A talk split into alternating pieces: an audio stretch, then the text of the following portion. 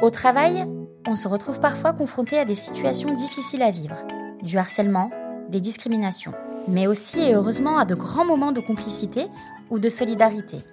Je suis Nelly Mekawi, chargée de marketing, et chez Aves Formation, organisme de formation en langue, bureautique et management, on s'est demandé quels sont encore les grands tabous du monde de l'entreprise, mais aussi quelles sont les clés du bien-être au travail.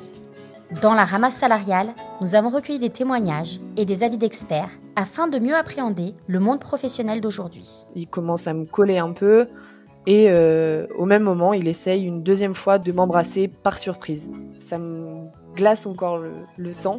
Élise raconte comment elle a été victime de harcèlement sexuel au travail alors qu'elle n'avait que 21 ans. Donc je commence mon, alternance, euh, tout se passe bien. Je suis dans une équipe euh, majoritairement masculine, euh, donc les devs, les dirigeants, commerciaux, chefs de projet, consultants, bon bref, sont, sont tous des, des mecs. Je m'entendais bien avec tous mes collègues, ils étaient vraiment vraiment très sympas. il y en avait un de mon âge, un qui devait avoir 10 ans de plus que moi et un 20 ans de plus que moi, il avait la quarantaine et pour l'épisode on l'appellera Fred. Donc on était en 2018. C'était la Coupe du Monde de, foot et donc on en a profité pour euh, sortir avec euh, avec les collègues euh, et, donc on a pris quelques verres ensemble. C'était très cool. On est sorti donc prendre l'air à la mi-temps du, match. On commençait à, parler de choses un peu plus intimes, mais bon, ça restait très respectueux jusqu'au moment où Fred s'approche de moi et essaye de m'embrasser pour rigoler euh, je mets bien ça entre, entre guillemets pour le coup. Donc là, je l'ai directement pris à partie. Euh, bon, bah non, tu fais, tu fais quoi? Euh, Tu, tu m'embrasses pas Non, mais ça va pas ou quoi? Enfin, très énervé sur le coup. Et à ce moment, il me répond, mais toujours en, rigolant c'est bon, ça va. allez, c'est qu'un bisou. Les collègues présents rigolaient un peu, mais nerveusement. Ils étaient hyper mal à l'aise, mais ils, me défendaient. Mais Fred, lui, continuait. «Oh, c'est bon, c'est rien on peut plus rien faire maintenant, etc. Donc la soirée passe, je rentre chez moi, un peu bouleversée, mais sans plus. Et qui plus est, j'ai euh, l'habitude d'entendre ce genre de discours du type euh, avant on pouvait faire ce qu'on voulait avec les femmes et, euh, et, maintenant tout est mal pris. Donc j'ai pas tant soulevé le problème. Et puis bon, après tout, il m'avait rien fait. Le temps passe, euh, vient ensuite euh, un, séminaire d'entreprise. Comme la boîte est en fait euh, internationale, on rejoint mes collègues de toute l'Europe. c'était un super moment tous ensemble. On a fait des chouettes activités, c'était très cool, jusqu'à la, la, soirée du séminaire. Chaque pays ou presque a emmené un alcool de son pays ou des souvenirs de son pays, donc on goûte un peu à tout et c'est très sympa. Simplement, bah, Fred goûte un peu trop. Il a des comportements très bizarres, des mots déplacés. Il dit n'importe quoi. Il commence à me coller un peu. Et euh, au même moment, il essaye une deuxième fois de m'embrasser par surprise. Cette fois-ci, c'était beaucoup plus insistant. Il s'est rapproché beaucoup plus près. Il avait clairement aucune envie de s'arrêter. Cette fois, c'était la fois de trop. Mais encore une fois, bah, il m'avait pas vraiment touché. En tout cas, il n'en a pas eu le temps puisque euh, bah, je l'ai dégagé de la main. Mon collègue de 30 ans, du coup, l'a, euh, l'a direct remis à sa place lui aussi. Il m'a fait venir avec lui euh, et, m'a demandé comment je me sentais. Je le remercie. C'est à ce moment-là que je me suis sentie pour la première fois comme salie, mais ça entre guillemets, euh, parce que voilà, même si c'est un, c'est peut-être un grand mot, mais j'ai compris que si je me sentais mal, c'était pas pour rien. Arrive ensuite le débrief euh, du séminaire avec l'équipe euh, dirigeante et le marketing. Le sujet a été abordé. La seule réponse euh, a été c'est vrai, il a déconné, il était bourré et on en a parlé. Mais alors c'est ça, il, il se passe rien. C'est-à-dire sous prétexte qu'il était alcoolisé, il peut essayer de m'embrasser et en fait il se passe rien de concret quoi. Donc là j'ai un peu baissé les bras. Après tout, enfin on se dit toujours que que c'est pas grave et que c'est peut-être de notre faute. Est-ce que je l'ai provoqué?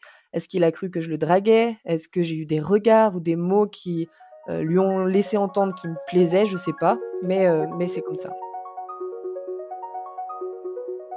Quelques temps après que je sois plus dans l'entreprise, Fred m'appelle à 3 heures du matin sur mon portable perso il me laisse un message vocal très bizarre. Là, je lui dis de me lâcher, de supprimer mon numéro, euh, ce qu'il ne fait bien sûr pas. Pour être honnête, j'étais paniquée à ce moment-là. C'était pas la première fois qu'il me recontactait, mais euh, là, c'était trop.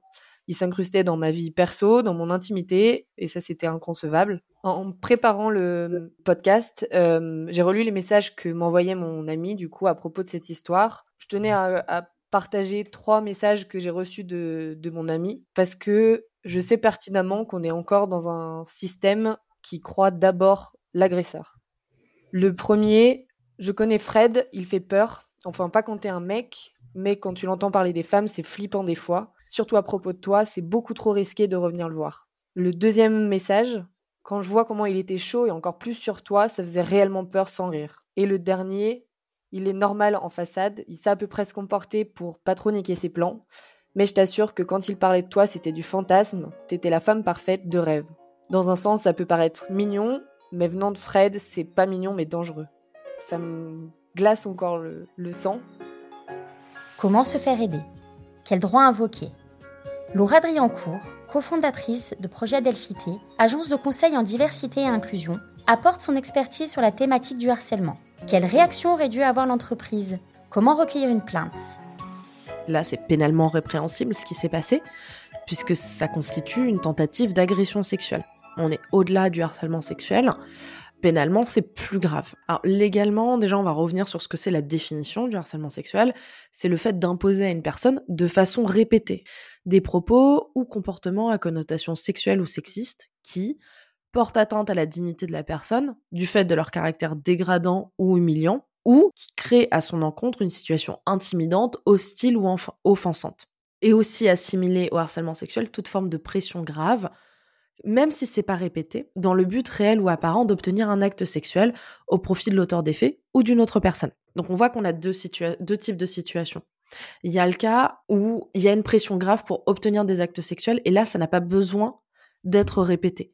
C'est important aussi de préciser qu'il y a ce qu'on appelle le harcèlement sexuel d'ambiance. C'est typiquement euh, ce collègue qui, dans son bureau, a une affiche d'une actrice porno. Ça peut être aussi les blagues euh, graveleuses répétées régulièrement, ou les collègues qui, euh, sur le, Teams de, l'entreprise, s'échangent des photos à caractère pornographique. Toutes les blagues graveleuses faites entre managers ou entre personnes d'une équipe, bah ça aussi, ça peut rentrer dans le harcèlement sexuel d'ambiance. Et ça, l'employeur est responsable.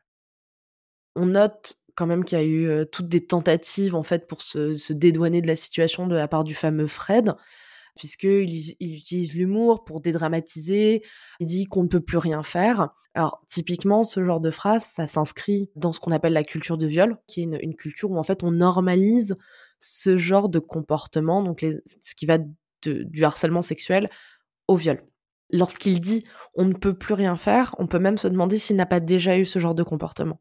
Surtout qu'il le fait deux fois. Euh, il y a eu quand même deux tentatives euh, d'agression sexuelle, il y a des témoins en plus, parce que pour se permettre ça, et pour tenir les propos qu'il tient, en tout cas, il est dans une culture, dans un environnement qui lui, lui donne l'impression que c'est OK d'agir de cette façon-là et qu'il n'est pas responsable de ses actions. Je tiens à préciser également, euh, par rapport à ce que disait Élise, c'est que chaque personne vit ce type de situation comme elle le vit.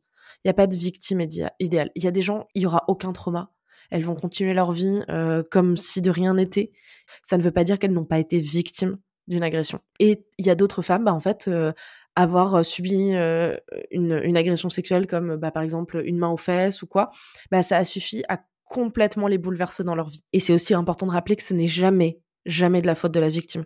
La seule personne qui est responsable, c'est la personne qui commet cette action parce qu'elle choisit de la commettre. Euh, je vais revenir sur euh, le côté plus légal et notamment parler des obligations de l'employeur. L'employeur a une obligation de sécurité à l'égard de ses salariés. Et dans les cas, que ce soit de harcèlement sexuel ou de harcèlement en général d'ailleurs, ou d'agression comme ça, l'employeur a une responsabilité. Et donc, lorsque l'employeur cherche à dédramatiser la situation, à normaliser ce qui s'est passé et refuse de prendre des sanctions, il est en faute parce qu'il ne répond pas à ses obligations en tant qu'employeur.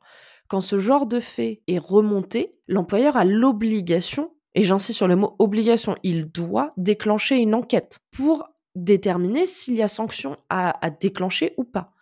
Et en ne faisant pas ça, l'employeur engage sa responsabilité au niveau notamment des prud'hommes, donc au niveau du droit social, et au niveau du droit pénal. Là, on a commencé à parler de ce que les employeurs devaient faire. Je vais aussi parler de ce que les témoins devraient faire. Je dis de vrai. On a le témoignage d'Élise qui explique qu'elle a un collègue qui l'a éloigné de Fred, qui lui a demandé comment elle allait. Ça, c'est déjà, c'est super bien. Parce qu'elle s'est sentie euh, euh, validée dans ce qu'elle venait de vivre. Et donc ça, c'est important. De réconforter la, la victime, de s'assurer qu'elle est en sécurité, de la mettre en situation de sécurité. Et enfin, ce qu'on peut également faire, c'est demander à la personne ce qu'elle souhaite faire. Est-ce qu'elle veut le faire remonter à la direction? Est-ce qu'elle veut aller porter plainte? Et de dire qu'on sera là pour témoigner si la personne le souhaite. Mais c'est essentiel de ne pas aller à l'encontre de ce que la victime veut. Parce qu'on voit trop souvent des cas où les gens veulent imposer, ils veulent chercher à rendre justice ou quoi. Sauf que ça peut être les parcours du combattant de porter plainte, de faire remonter à la direction.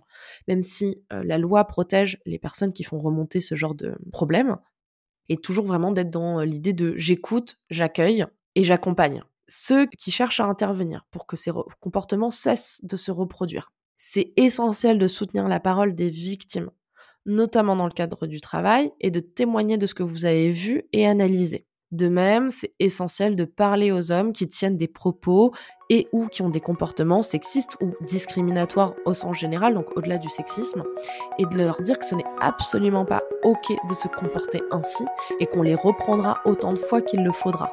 Et il faut des sanctions. Depuis cette expérience, Elise a créé et anime le groupe LinkedIn Ramène ta fraise afin d'encourager les femmes à prendre la parole sur les réseaux sociaux. Il regroupe à ce jour plus de 2000 femmes. Vous venez d'écouter La Ramasse Salariale, le podcast du monde de l'entreprise. Si cet épisode vous a plu, rendez-vous tous les mercredis sur Apple Podcasts, Spotify ou Podcast Addict pour découvrir un nouveau récit sur le monde du travail. D'ici là, si vous avez des questions ou un témoignage à nous livrer, retrouvez-nous sur nos réseaux sociaux ainsi que sur notre site internet aves-formation.com.